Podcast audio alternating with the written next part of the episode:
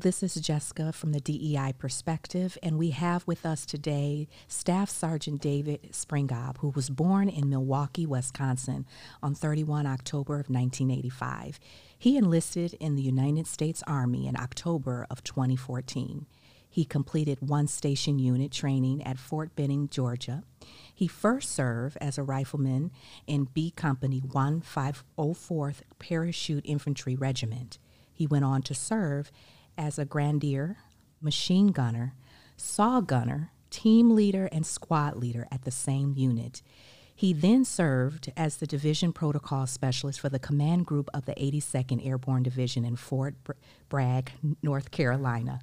Staff Sergeant David Springob became a recruiter in Port Huron in November of 2020.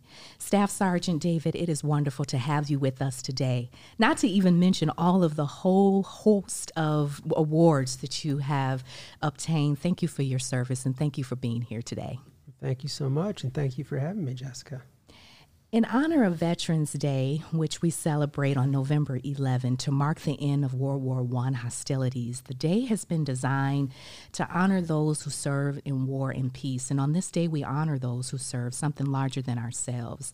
Um, the armed force are made up of the departments of the Army, the Marines, the Navy, the Air Force, the Coast Guard, and the Space Force. So, Staff Sergeant, if you could just share with us your branch rank and role and um, you have a number, and I know you're very humble, to kind of expound on even some of the awards that you've won. All right. Well, to start off, I'm a staff sergeant or enlisted level six in the U.S. Army. Uh, currently, I am a U.S. Army recruiter trying to find some of the best and the brightest out there that are interested in serving. Um, of my awards, I know for sure I have an Army Commendation Medal with a C device, which I was very proud to earn during my combat deployment and then a couple other Army Achievement Medals for doing various other good deeds, so to speak. As for the role of the U.S. Army, the Army exists to serve the American people. Uh, we are here to defend the nation and protect national interests and our military interests abroad. And that's just kind of a general perspective. And Staff Sergeant, what called you into the armed forces? I would say my biggest driver was right around September 11th. I was still in high school and I had been kicking around the idea of college and the military. And after September 11th, 2001, I felt a pretty strong pull. So I had two of my best friends from high school join.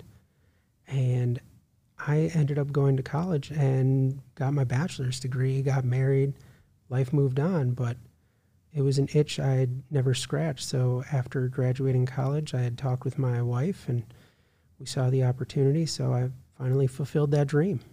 Wow, that's awesome. And you know, oftentimes when we think of veterans, um, the image presented is in, um, infantry men and women. Um, there are hundreds of other roles servicemen and women are um, experts and trained in. What are some of the roles that exist that people may not know about?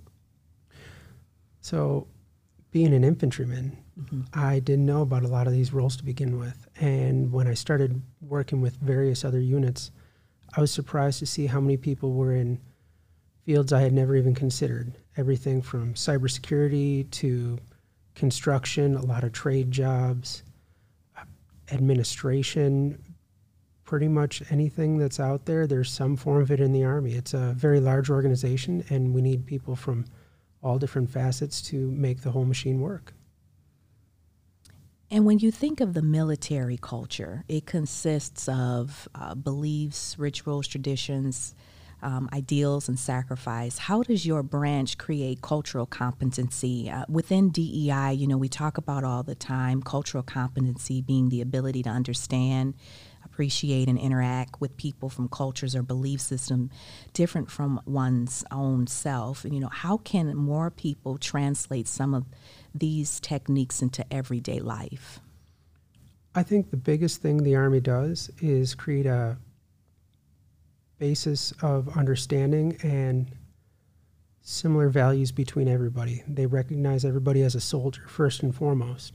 And once you have some common ground, what they try and do from there is really expand upon that idea and have you interact with people from different cultures and backgrounds and beliefs. And it's a very open conversation. where you start from common ground and you work out to where you're different, but it's at the end of the day, you're still a soldier. Both of you are.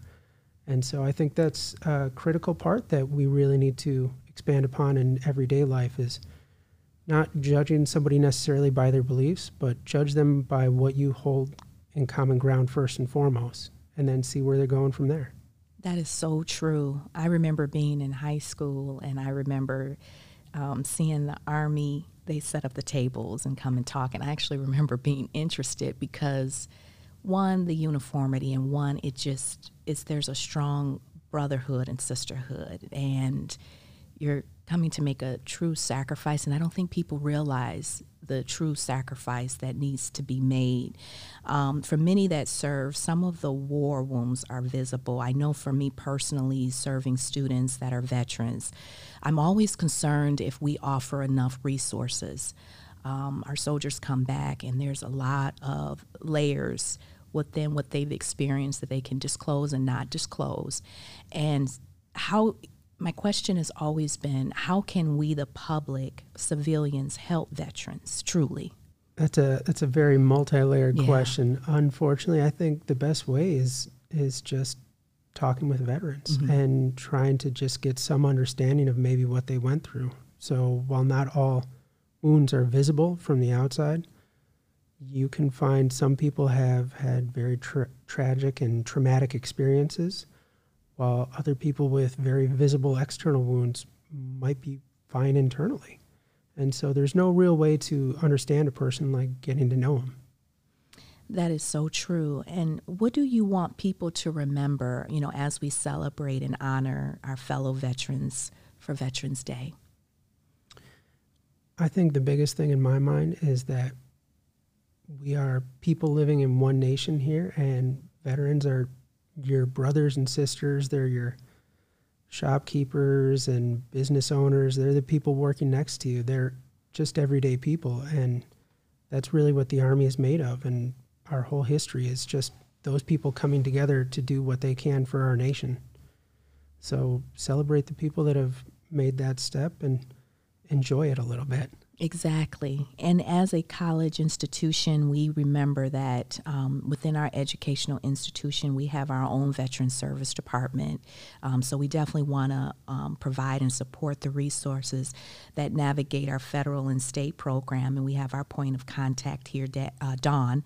And we want to continue to explore options and ways to help um, our veterans and support and celebrate because we truly honor and thank you for your service. Thank you very much, and thank you for your support.